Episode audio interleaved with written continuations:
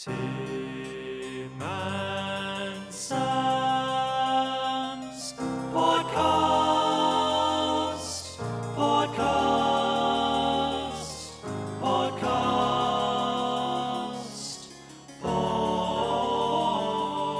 Podcast. Sam and Toby have a podcast which is really, really great. They serve music on a plate. Tim's luscious locks, and shiny plate. Make them the very best of mates. So welcome to the pod. Sam has the news. Tim does reviews. Political views. Will days of confuse? It's the podcast to choose.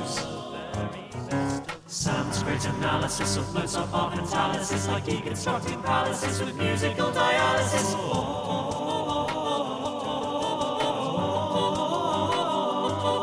Podcast. NuqneH.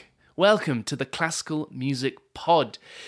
Klingons and non Klingons alike. Sam, you've been talking to the founding members of Manchester Collective. What came up in your conversation? Indeed, Rakhi and Adam have joined us in, I think, our first Cerberus multi headed interview ever.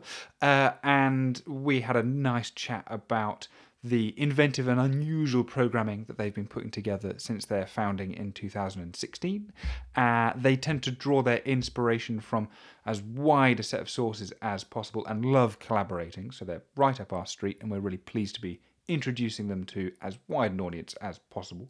Uh, other things that popped up include the challenges of naming new groups, the range of skills modern musicians need, and how to teach them those skills, as well as some thoughts on what's getting contemporary composers' brains whirring. We are back at the end for a little bit of chatter. Ye sure?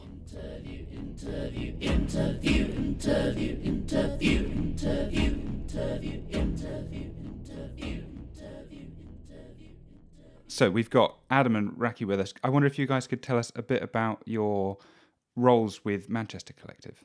Great. Lovely to meet you, Sam.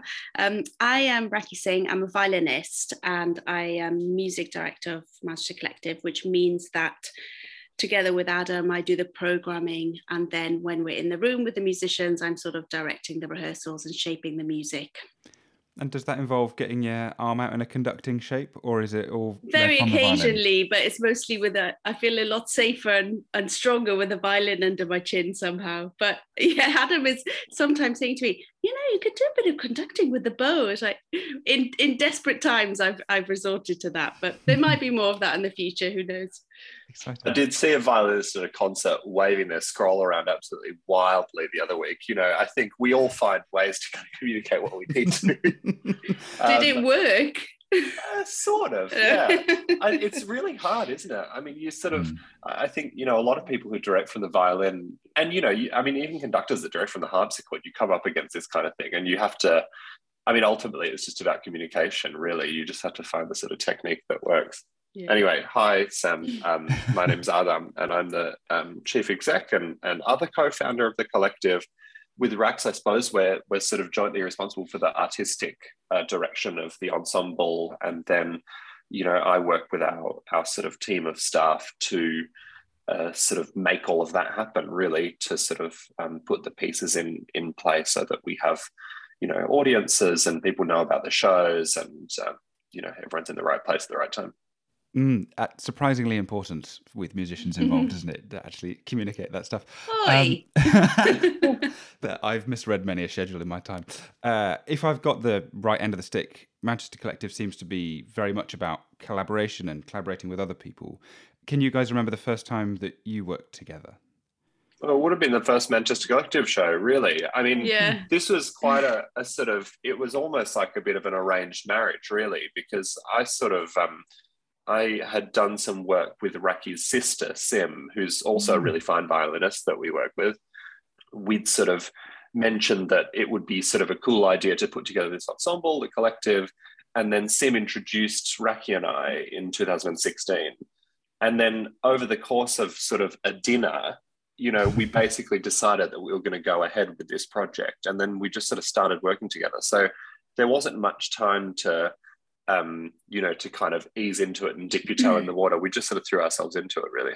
Yeah, I suppose because I'm a bit older than Adam, and I'd I'd been in a string quartet, professional string quartet for about nine years after college Mm. and stuff, and and so I guess just having those extra years meant I could bring that experience and a lot of my colleagues and the people I knew to the ensemble. So at least we weren't, even though it, we were starting from zero because it, it didn't exist and no one knew who we were. At least people sort of, some people knew who I was and some people knew mm. who Adam was. So they, it gave them something to trust, I suppose. Yeah, well, and one thing I was thinking about with this is so many of your programs are things that haven't existed before, right? Either combinations that haven't existed before or pieces of music that are yet to be written and selling promoters, audiences, even other performers to get involved does take that bit of trust, doesn't it? Was that is that getting easier as you've established yourselves, do you think? I think it is getting easier. I mean, yeah, I think hopefully for most of the shows that we're putting on, there's at least some sort of essential concept or a collaborator or a piece mm. that is really compelling. And that's what, you know, I guess the programmers tend to be interested in. And that's hopefully what the audiences are interested in as well. So, um, you know, we're playing a show tomorrow night. Um, although it probably won't be tomorrow by the time this interview is called Heavy Metal, you know, and that is really about this sort of central conflict between a show that feels like it's about sort of really heavy, loud music, but then it's also a show that features a string quartet. And that's sort of an intriguing, compelling thing. And I think that's, you know, one of the reasons that, you know, audiences are booking for that show is to sort of, there's sort of a question or a provocation there of like, what, what will this be like? What will that program be like?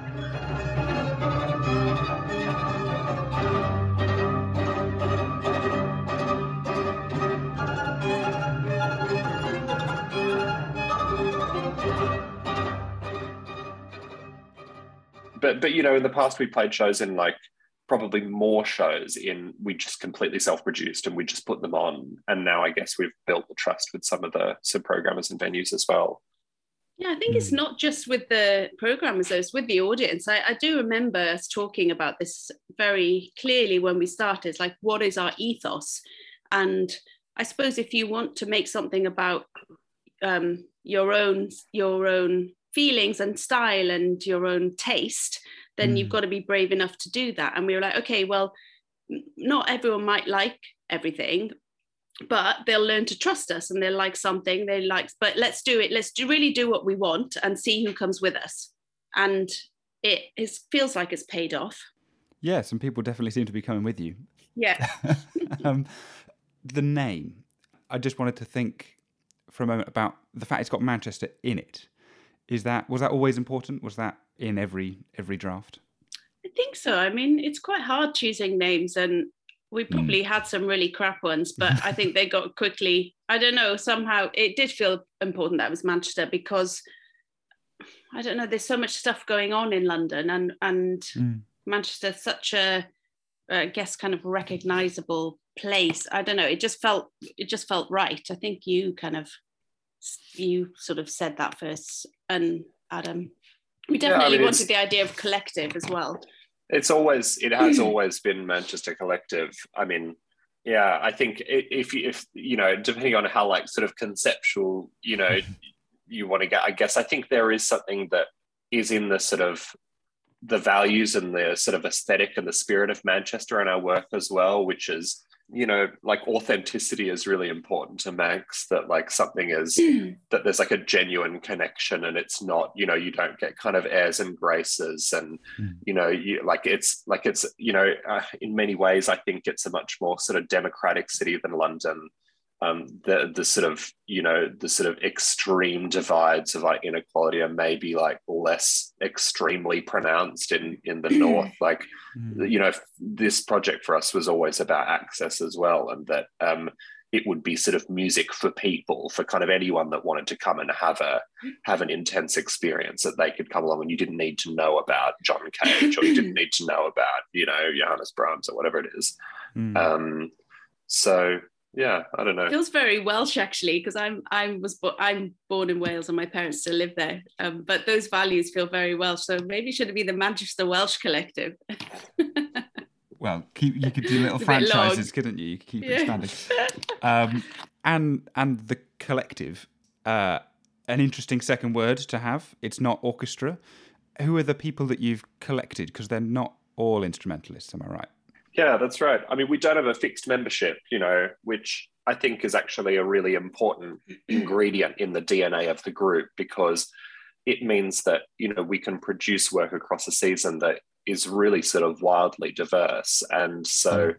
even within the musical world, you know, we collaborate with, you know, classical players, but with, you know, folk artists, but with kind of world musicians, but with producers of electronic music, you know, so very kind of different sorts of artists. And then, you know, we've worked with directors and choreographers and photographers and dancers and filmmakers and chefs and like all sorts. Um, and you know, music is always at the heart of all of those projects. So it's not that Mm. you know we're going to form the Magic kind of squash club, but um, but it, it is. I don't know. I think it's really liberating to. I don't know. I mean, Rex, how does it feel for you being able to be inspired by some of these other people? I mean, it's different, right? yeah it's amazing and i suppose even i really i was really um touched by when you would talk to the management team and and sort of point out to them like you are the collective we are all the collective it's not a case of having artists and management it's, it's like mm. we all try and work together as much as possible. I mean you know everybody's got their separate jobs to do but there is a lot of sort of discussion and it's important that either side feels kind of part of the other or at least can to know what they're doing so it's possible to understand. I think in many music organizations the management and the and the artists get very separated and then actually that mm. a lot of frictions can start to build up and like just like a lack of empathy. And i Mm. think keeping that openness is is crucial actually as especially as we grow.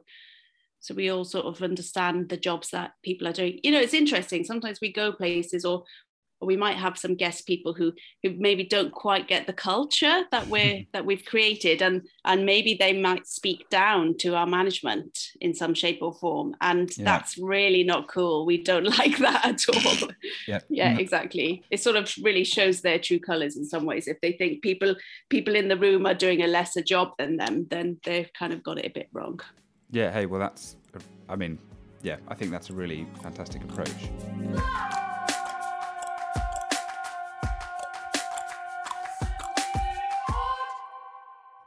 I wondered how you set about collecting, particularly the non-musical people. So I, I'm thinking of the chef Sam Buckley that you mentioned, and um, so do you start with, "We've met Sam; he's amazing. Let's do something with him," or do you think we want to do something with food? Let's go looking for some culinary stuff. Does it? How, what's the process of putting it together like?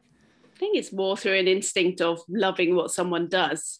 And then maybe a secondary what that thing actually is. Like I remember the first time I saw Black an Instagram video of Blackhaine, I was completely blown away. And obviously it's a style that you wouldn't necessarily think, oh, classical music. Um, but I was just sort of really struck by his um, his power, his artistic power. And then that's what's intriguing. Like, are we able to create something together? We're creators Mm. and we're in the medium of music doesn't mean we just have to say music like i don't know expression is expression and and if you find ways of melding different types of expression you've got a chance of finding that third thing Yeah, and I suppose if you're already recognizing that everybody in the room, whether they are doing the videography or they are helping logistics, where everyone is performing, everyone is bringing their stuff, then it, it isn't such a big leap to think, hey, well, there's someone else doing something else that we like. Maybe we can connect with that as well. yeah yeah connection that's a good word Yeah, exactly. That's what I was going to say. I think we're both quite obsessed, really, with this idea of kind of connection and, mm. you know, and that, I mean, you know, Sam as an example, I mean, I think that's where it comes from is that, you know, we both, I mean, it was funny with Sam, like Rakhi and I both met him on completely separate occasions. We never Oh, met wow. him together. And we both came away really strongly feeling like, oh my God, this is like a really special man. The work that he's doing is amazing. It's very, very particular it was the same with Blackhaine. I mean, Rex found um, Tom sort of online, and then you know, sent some stuff over, and you know, within like four seconds, you're just like, oh my god, this is incredible! Like we've got to, you know, sort of what can we what can we kind of hatch to sort of collaborate with this artist. Mm. So sometimes you just sort of know, and it is when, um, you know, when it feels like because there's a lot of work I think that we all see that's just a bit sort of blah, you know, and it just kind of washes over you and doesn't really make any impact. So when something kind of cuts through all of those kind of fatty layers and kind of touches a nerve, Mm. um, you know, that's really special. And I think that's what we sort of try and do for our audiences as well, basically, is just sort of give them that experience where you've sort of touched a live wire. yeah. Yeah, a lot of a lot of our decision making is done primarily through instinct, and then the the intellect kind of follows afterwards and try and hones the instinct basically rather than trying to if something looks good on paper doesn't mean it actually will feel good. Whereas if you follow a feeling then you're more likely to get to that stronger place that adam was talking about. That's It is amazing how many programmers you sort of listen to concert programs and you're like, you've never actually listened through this program, have you? You know, it's just like you've got a piece, you know, you need like a 13 minute that like, you know, I need something by a woman that's like between 12 and 15 minutes. And then you just like slap it down on a piece of paper, you know, like, yeah, I don't know. Mm. It's, it is interesting. And I, and I think programming, especially in the orchestral world, it has been really sort of intellectualized and we've gotten away from, you know, like an aesthetic like musicology of programming, I guess. Like it's much less about what work sounds like and a lot more about the sort of constituent parts of musical work, like how it's written or when it was written or who it was written by, or like the sort of, you know, the sort of how Mm. it works. But actually, the audience doesn't get any of that anyway. All they get to do is listen. And so, I mean, what, what that means effectively is that, you know, in, in many of our shows, you get pieces that on paper look like they're not connected and then when you are there in the room and you're listening through it sort of feels like you're on one journey um, and all of those different works kind of work together Yeah, I think that's a, a really interesting point about the the sort of sound experience of actually sitting there rather than reading a program and going, oh well, this person was that person's pupil, or you know, oh, and well, of course they were working at this. You know, they're sure great, but the thing we do is sit down and listen to the music, or we stand and listen to the music, or we put it in our headphone, whatever it is. It's a it's time travel, isn't it?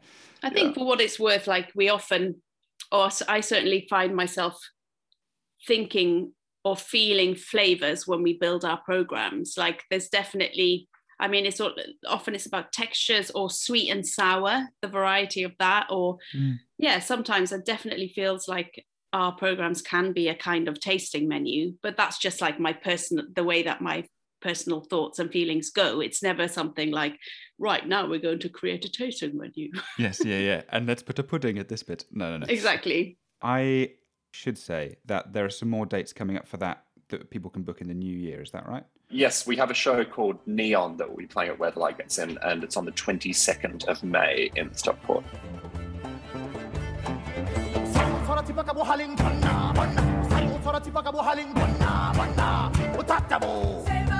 Sarasora tibaga mo haling bana bana Sarasora tibaga mo haling bana bana Utatabo. Utalape hela mama. Utatabo. Utalape Hela hela mo I uh, have so far only enjoyed you guys through screens. I mean, enjoying you through a screen this morning, of course, but uh, also you know, listening and, and watching what you've put out onto the internet. And um, my my first moment before I knew who you were actually was the, uh, a clip of Sirocco, and I was doing my day of peripatetic teaching and was just scrolling on Twitter waiting for a pupil to arrive, and this you know, sound explosion hit me. And I was like, wow. And I just stood there in a corridor for whatever it was, seven minutes until someone turned up to get taught how to sing. And it was just, that's the musical main line to my brain, that sound. And that's with cellist Abel Selaocoe. How am I saying that right? Selaocoe? Selaocoe. Okay, so I wasn't even close. How did you guys first meet him and what's working with him like? Uh, well, I um, I so I used to be a cellist in a previous life, and Ah. Abel was in my cello class in like 2012. So we sort of studied together, and yeah, I, I guess you know, in many ways, his sort of work. I mean, you know, is sort of incredibly inspiring musician doing amazing work, and and he's one of our longest sort of time collaborators with the collective.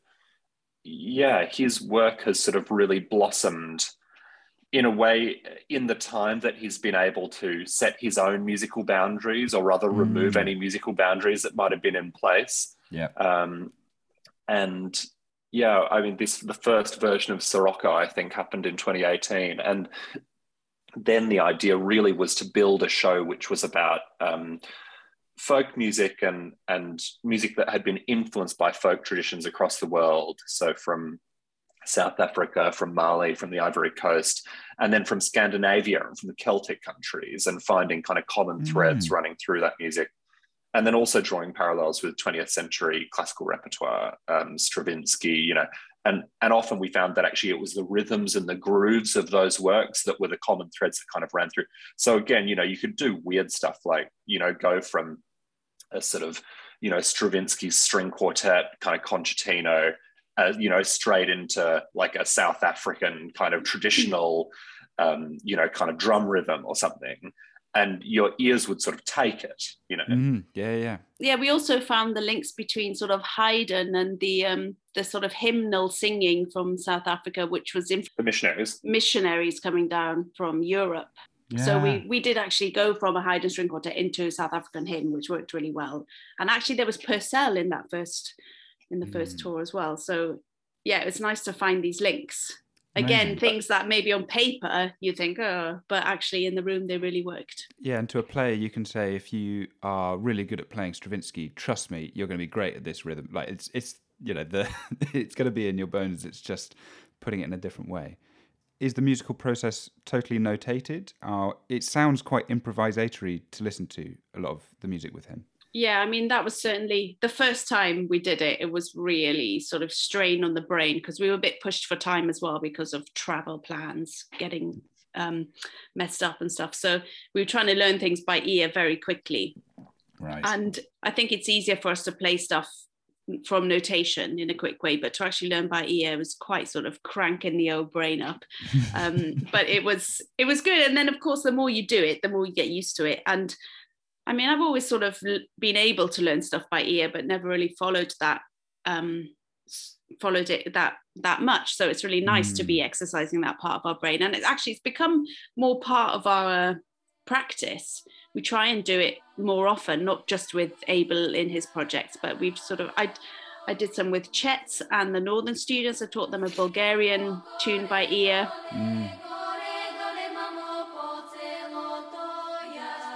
Which was in I think 15, 16. So already they're kind of it's a bit of a wonky four four, um, and it's just it's just good practice, and you you're developing as a musician and as a person then as well. It's you never get to a stage where you just stop learning.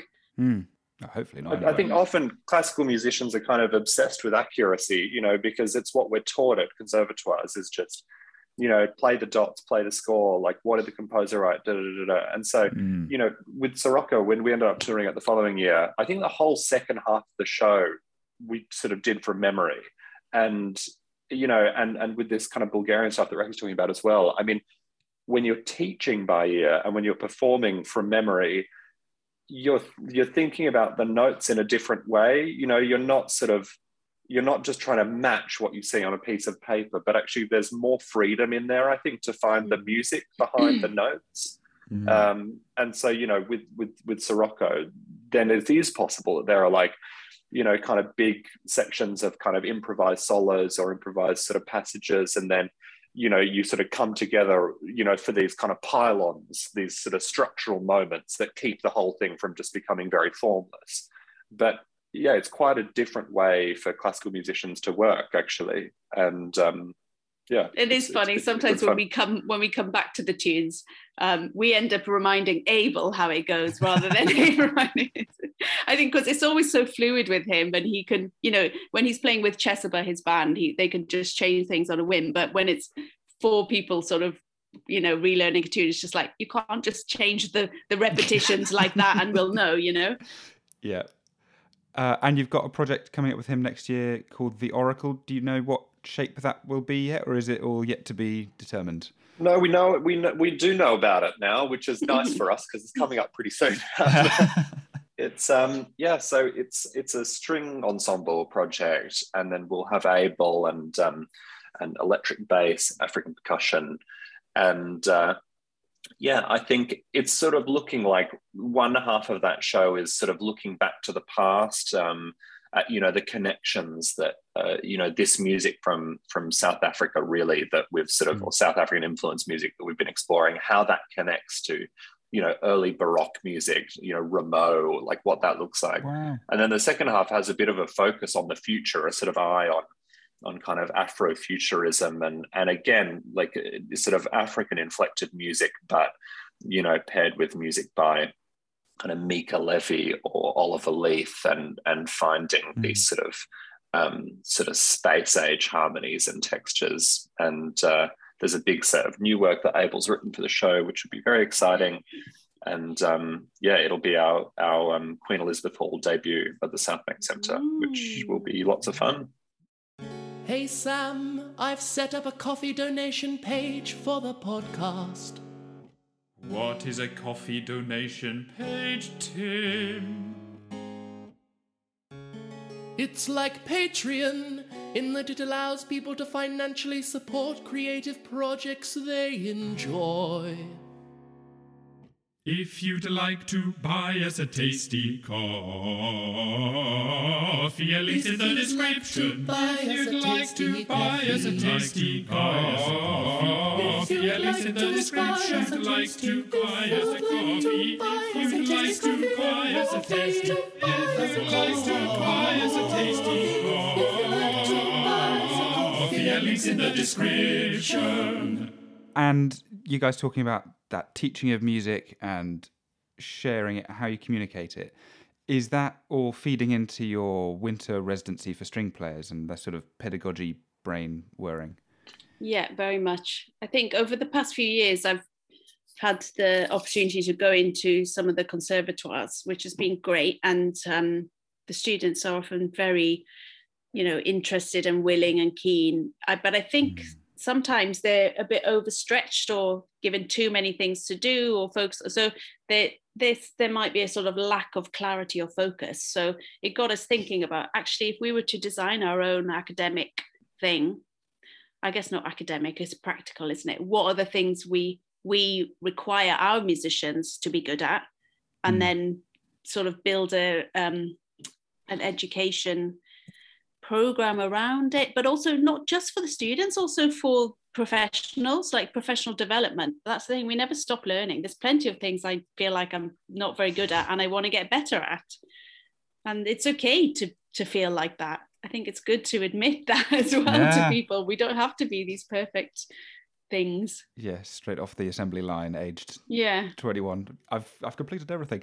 And I mean the list of things that your students are going to do is maybe a little bit wider than some string courses. You've got percussion, choral singing, yoga, and public speaking. Well, it's not just the students that be doing that. Everyone's in it together in this. Oh, cool. So we're all learning from each other. And I'm yeah. sure they build things that we'll learn from the students as well. Yeah, so it's not it's the it's not really so much that our players are teaching the students. It is that it's this joint larger group. And mm. I mean, these are the skills that you know musicians in the 21st century need to have. You know, I mean, there are there are very very few musicians who are kind of graduating today who will go on to orchestral positions in the future. You know, there are very few of those jobs. For everyone that mm. not in a full time orchestral job, you know, this kind of world is changing, and people need to be able to work in very very different ways.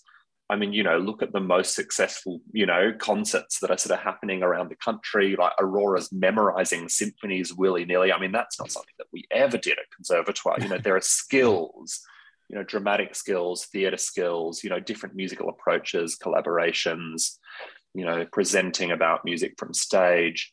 I think these are i mean you know this it's not a gimmick it's that when people come to work with us these are the skills that we need them to have.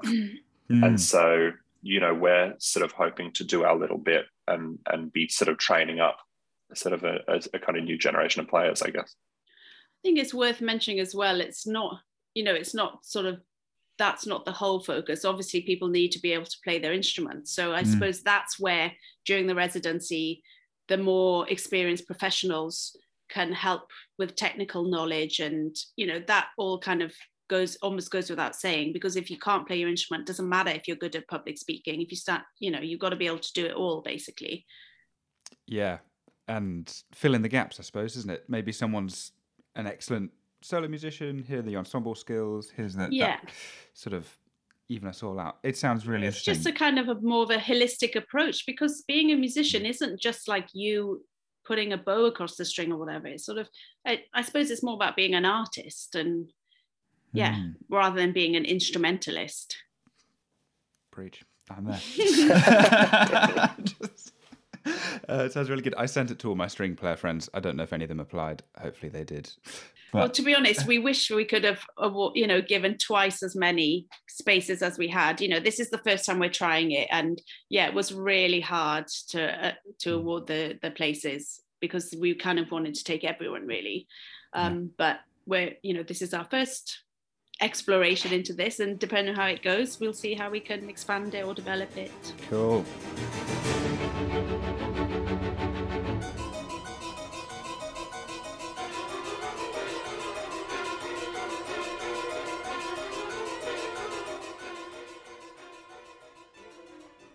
And I mean, it's been a uh, twelve months or so with quite a lot of firsts for you guys in. I think, hasn't it? We've had first audio recording, first audio visual recording, first prom, first Wigmore Hall, things like that. It- has it felt like massive, rapid expansion, growing pains? Ah, or have you been able to reflect on it? Has it? Have you felt ready for this big kaboom moment?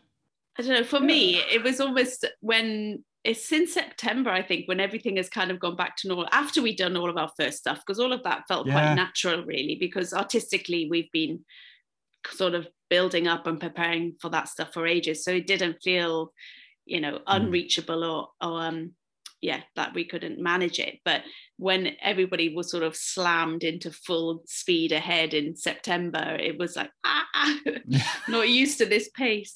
Yes, putting all the normal things back in was the problem, wasn't it? It wasn't the Mm. one-off moments in lockdown; those are kind of manageable. It was the Yeah. like, oh, and now you've also got to remember to get over there and do that thing.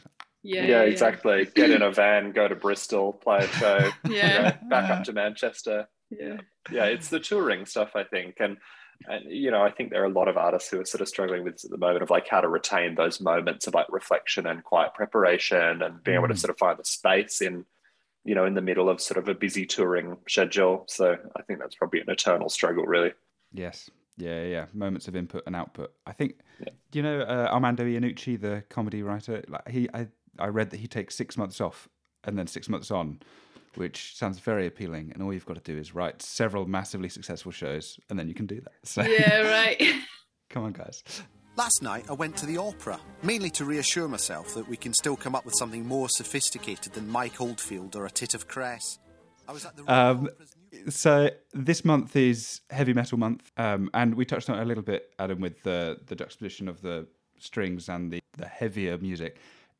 I've read this word. Where is it? Let me find it. The tube screamer, Ibanez tube screamer. Yeah. What is it? Is it? So- it, sounds terrifying. So the so Ibanez is a manufacturer of guitar pedals, and um, Ah. and the Tube Screamer is like it's sort of an iconic. It's actually an overdrive pedal, I think, from the seventies, I believe. That Mm. one needs to be fact checked. So sorry, listeners, if that's completely wrong. I'm just a cellist. Um, but basically, what this means is that in this particular work by Michael Gordon called Industry, it's a work for solo cello and the sort of feed from the microphone on the cello is run through this pedal. And basically, what happens is that over the 10 minute piece, which starts off as this really beautiful kind of lyrical double stoppy, um, sort of, it's almost like a sort of serenade or something, um, the amount of distortion sort of slowly kind of creeps in. And At the beginning, you, you're not even sure what you're hearing. It just sounds like sort of some kind of weird sort of audio quirk or like a fuzz sort of on the horizon and it sort of builds and builds and builds and by the end of the piece you know the audience is kind of in this huge sort of wall of sound the composer describes it as it being like there's a a hundred foot cello made of steel hanging in the air above the audience um, which is kind of cool Yeah. so uh, yeah, it's certainly it's not um, it's not the Bach G major cello suite, that's for sure. I just had an image. Maybe it's like the angel of the north playing the cello. yeah.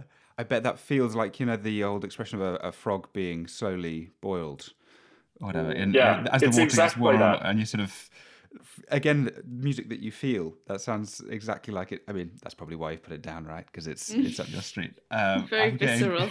yeah.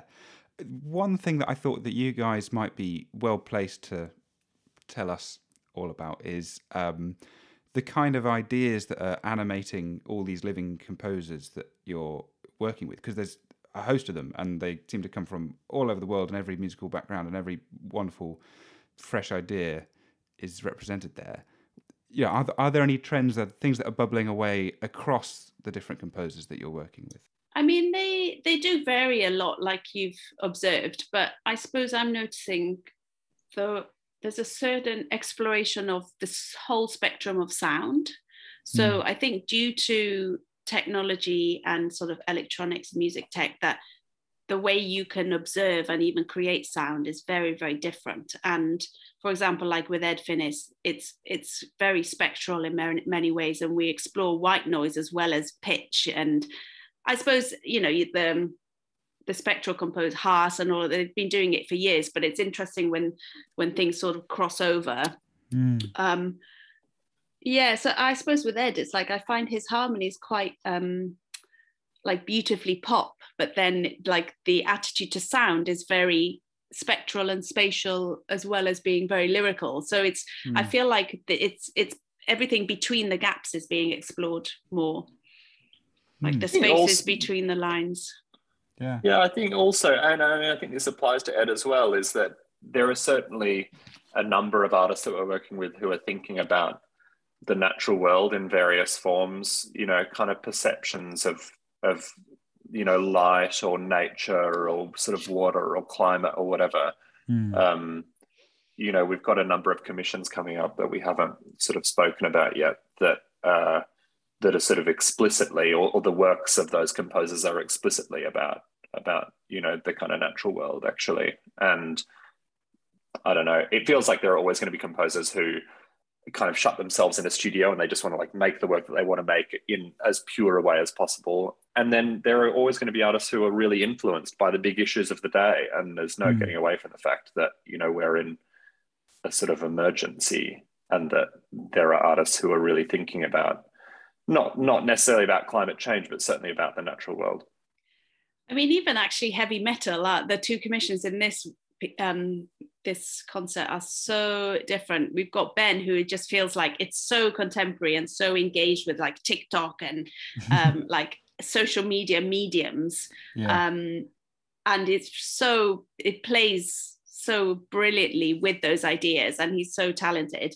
And then I know that Seb was reading about female mystics in the like 10th century, about you know as inspiration from his speech. But then also he was seeing all of this um, lineage uh, about sort of the the patriarchy and the way that fe- women were treated back then, and so many sort of parallels with now. And you know it was really fascinating. Yeah, wow. So it turns out there are lots of ideas going on with composers. Uh, I suppose it's a bit of an unfair question. It's a bit of a big one. Like, hey, just just tell me what's going on. But I just I thought you guys have got this. You sort of transgress boundaries in lots of ways. You know, you sort of move between these spaces, and it's just interesting to get the report card back. And you are often going between these very established and prestigious spaces. You know, Wigmore Hall, great, but then also venues that are maybe never have never hosted a concert before or a you know music event before and o- I think often we hear about the amazing things that the place that's never hosted it before brings, and you're like, oh, yeah, being in that space is wonderful. Going back to the conventional spaces, is there anything where you realise, oh, actually, it is really nice. This this part of a conventional concert is a a really positive yeah, aspect. my God, the acoustics. Much like, but I think doing both means that when we come back into the conventional spaces, we find a way of owning them a little bit more. We're less intimidated by the space. Because I remember with my string quartet, the first time we played in Wigmore Hall, it was so, so kind of scary because it's this kind of beacon, like, oh my God, you know, after five years, we've managed to play in Wigmore Hall. And then, of course, you don't play your best if you're there's that amount of pressure on you. So when we returned, I was like, okay, I've been here. I know this space. Like, we're here because Hmm. they want us to be here um, and you give a better performance then i think Uh, restaurants come with less emotional baggage for musicians, I suppose, don't they? less Um, trauma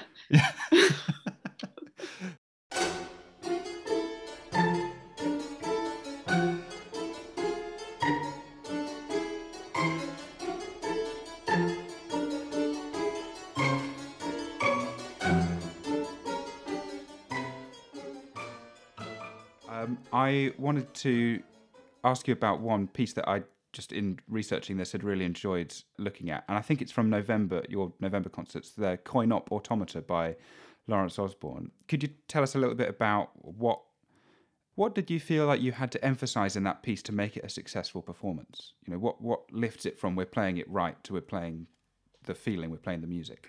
It's a good question. Um, yeah i mean again like working with laurence we knew where what his inspiration was these kind of um quirky coin operated machine places in covent garden where it's you know they're full of characters it's almost like sort of being in the circus or something so Yeah. the end you know slightly surreal and then I think because his score was very detailed and pretty complex, actually. Definitely, we had to engage the maths part of the brain. But if you just stop at the maths, then you haven't done your job. So it's sort of then interpreting, reinterpreting what that means and what it is and what it means to you. So it's like, okay, so maybe this is kind of like, um, this is the wooden bird, or and yeah, it's just using your imagination in and whatever shape or form that takes. I think. Yeah, I, I was going to say it's very easy with, um, you know, it's very easy with contemporary music to be so focused on playing the dots, and and again, you know, this accuracy, especially when the work is complex, and Laurence's work is really complex, and and in a way, it's about in the same way that voicing is really important in any kind of performance. But you know, you sort of think about quartet playing or, or sort of solo piano work. You know, you have to bring out these lines that matter. I think often we lose that actually when it comes to contemporary music, especially complex contemporary music. You just get this sort of onslaught of notes, and and Laurence is actually really good at voicing. You know, you always sort of know what the important material is, Mm. and so no matter how you know, no matter how frenzied or, or complicated the work is as you're listening to it, there's material that is familiar, or there are melodies, or there are moments of harmony that kind of pop out. Yeah, I do remember um like quite early in the day, Adam was saying to me, you know, like people would spend two years working on Beethoven string quartets, but they never spend the same amount of time or effort working on contemporary music. And why not? Yeah, and it doesn't necessarily get the shelf life either, does it? It has that one performance or one little run, and then it's sort of, and that was done. And it's really nice if these things can keep resurfacing, and Yeah. you know come back to them later in life. Well, hopefully, our I'll put a link to the uh, video for that in the description because I think everyone will enjoy that. Um, guys, I, it's been a really, it's been a really nice feeling.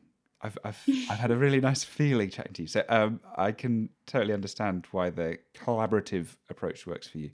I'm always a little bit worried with um, interviews with like you guys look so cool on your websites. Have you, have you noticed that? We're Like, not. We're And- not know, cool. like everyone's sort of like, yeah, all the all the it's just all done so beautifully, and then um, you actually yeah smile, and it's really nice. Uh, uh, you're reassuring, lovely people. So thanks very much. anyway, um, I hope you have a good rest of the day, and I'll catch you soon. Thanks very much, Great. Sam. Uh, yeah, we'll see you soon.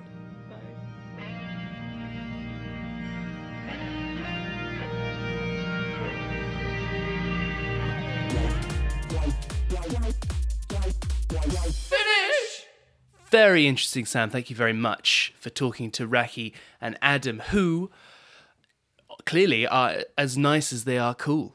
I meant it. I actually do find people's incredibly beautiful press photos where they look sideways and edgy um, a little bit intimidating, and it was very nice to find out that they're such jolly folks. Hey, let's zoom in on a few points that were particularly salient. Adam spoke about programming, especially in the orchestral world. He said that it's been intellectualized. It's much less about what work sounds like and much more about the constituent parts. Yes. I mean, I wondered what you thought about that because you see so many programs in your job writing program notes, right? You will see the combination of pieces mm-hmm. many more times than you will hear them, perhaps. And Yes. I just wondered what, yeah, does that ring true for you? It does actually. I think what Adam said is accurate, but it's perhaps maybe a little unfair comparison with an institution like the Proms because they have so many different people, groups of people that they're trying to please when they're putting. I mean, not only did the the Proms themselves have to please a conductor and an orchestra that want to put several pieces together, um, which in itself is, from the sounds of it, very difficult. But they also have to please uh, several different sets of audiences, like the the punters that come. Most people that go to the proms only go once in a season. Yeah. the vast majority. But they they also have to please the hardcore Prommers that go every every single one. Right. Uh, they have to put together a program that brings in enough to sell tickets to make it viable, but is also interesting enough for the critics that come. Yeah, and, And it's got to it. fit in a TV slot. It's got to fit in a radio broadcast. Yeah. So I wonder if a collective such as the Manchester Collective have more artistic freedom because there aren't so many constraints. Yeah, I absolutely agree with you. And I thought it was interesting to hear them using that impulse to kick away from something and say, well, this isn't what we want to do. We want to do music that is all about the listening and the that, um, as he described it, musical aesthetic experience. And uh, even if that thing that you're kicking against doesn't truly exist, even if you manufacture it slightly, it can be a hugely galvanizing Mm-hmm. effect to be uh, to work out what you want to do Mm-hmm. is to work out what you don't want to do and just Exactly. do the opposite. Exactly. Adam also spoke about classical musicians being obsessed with accuracy because it's oh, what they're taught at conservatoires, which really rung true. I, I wonder if there's, well, he's Australian, so maybe this isn't fair, but in the UK, Attended UK conservatoire. though. you attended a UK conservatoire. I think there's some kind of weird national pride about our ability to sight read. I don't know if that's something that you get, and I Yeah. think I think manifested in the example of the LSO playing the, all the Star Wars soundtracks. yeah, that film like red lights on Yeah. straight away. Exactly. No run throughs, just like get it right first time. It's almost masochistic. Mm-hmm. Yeah, someone like Valery Gergiev got away with conducting the LSO, I think, because they loved the fact that he walked in at the last minute, or maybe they didn't, but enough of them did, Mm-hmm. uh, because it made it into a stressful situation, Mm. and you maybe you make diamonds under stress, right? But maybe also everyone cracks and has to be on Prozac. Mm. Those who've been watching Get Back, the Beatles documentary, will understand that there was a fair bit of that going. What what was it that Paul McCartney said? We're at our best when our backs are up, up against the wall. And I think there is an element of truth in that. I wonder if that's another manifestation of the British last minute attitude. Yeah, maybe you're at your best when you've just carefully thought about it. I know. Uh, Rakhi said a couple of very interesting things as well. Uh, well, firstly, she she kind of agreed with you about uh, trends in classical composition, but also disagreed. And and I think actually your question was fair. That though obviously there are wildly different inspirations from every from one composition to the next. If you zoom out over the past 20 years for example you can see trends i mean for example Yeah. in the 90s if you'd written a piece of tonal music then you would have been ostracized Or you'd be you'd be pigeonholed, perhaps. Yes. You'd be writing for a certain kind of concert, or a certain maybe more Yeah. TV and film actually. yes But it's now contemporary, uh, absolutely contemporary music at the bleeding edge of new can be totally tonal, yes which is new. But I. Uh, I think if I was going to reframe that question and think, uh, having thought about it afterwards, there's lots of stuff that animates composers around the music, and that's some of the stuff that Adam was talking about with climate, or maybe political things, or elements of people's personal identity that can um, inspire creativity. But I wanted to know a little bit more about what's happening within the music. So, minimalism, for instance, you can hear minimalism, and that is a interesting musical trend of people repeating patterns, etc., and using small amounts of material in certain processes or atonality, right? Those are within the music rather than outside the music, inspiring it. And um, I just want to know what the next thing is. And I don't know if there is a consistent trend happening of things within the music yet, but uh, yeah, just always trying to see around the corner, I think. Mm-hmm. One thing that rattled around my head afterwards was simon rattled it's Simon rattled around my head. Sir Simon rattled, actually. Hope he gets better. He's got COVID at the moment. Was Adam mentioning that artists trying to hold on to some of the positives from COVID and the lockdown of that time to work on oneself and one's own practice. And I think even if your work on yourself was learning how to fix your bike or bake a sourdough, people enjoyed a little bit of that inward self development, perhaps, and not self development glossed with capitalism where you're actually just getting better at your job, but maybe just working on who you are and trying to be more of whatever that is. Um, I've certainly lost that little bit of extra time as the world has happened again, and suddenly you're commuting again or you're dashing off around the country. And uh, maybe we should all be having a four day week and working on working on ourselves a little bit. Yeah. It's something. It's uh, finding that glimmer of light in a dark time. I Yes. think. In self isolation, there's no conversation. My one consolation, model transportation. I have a thing where I make models of buses.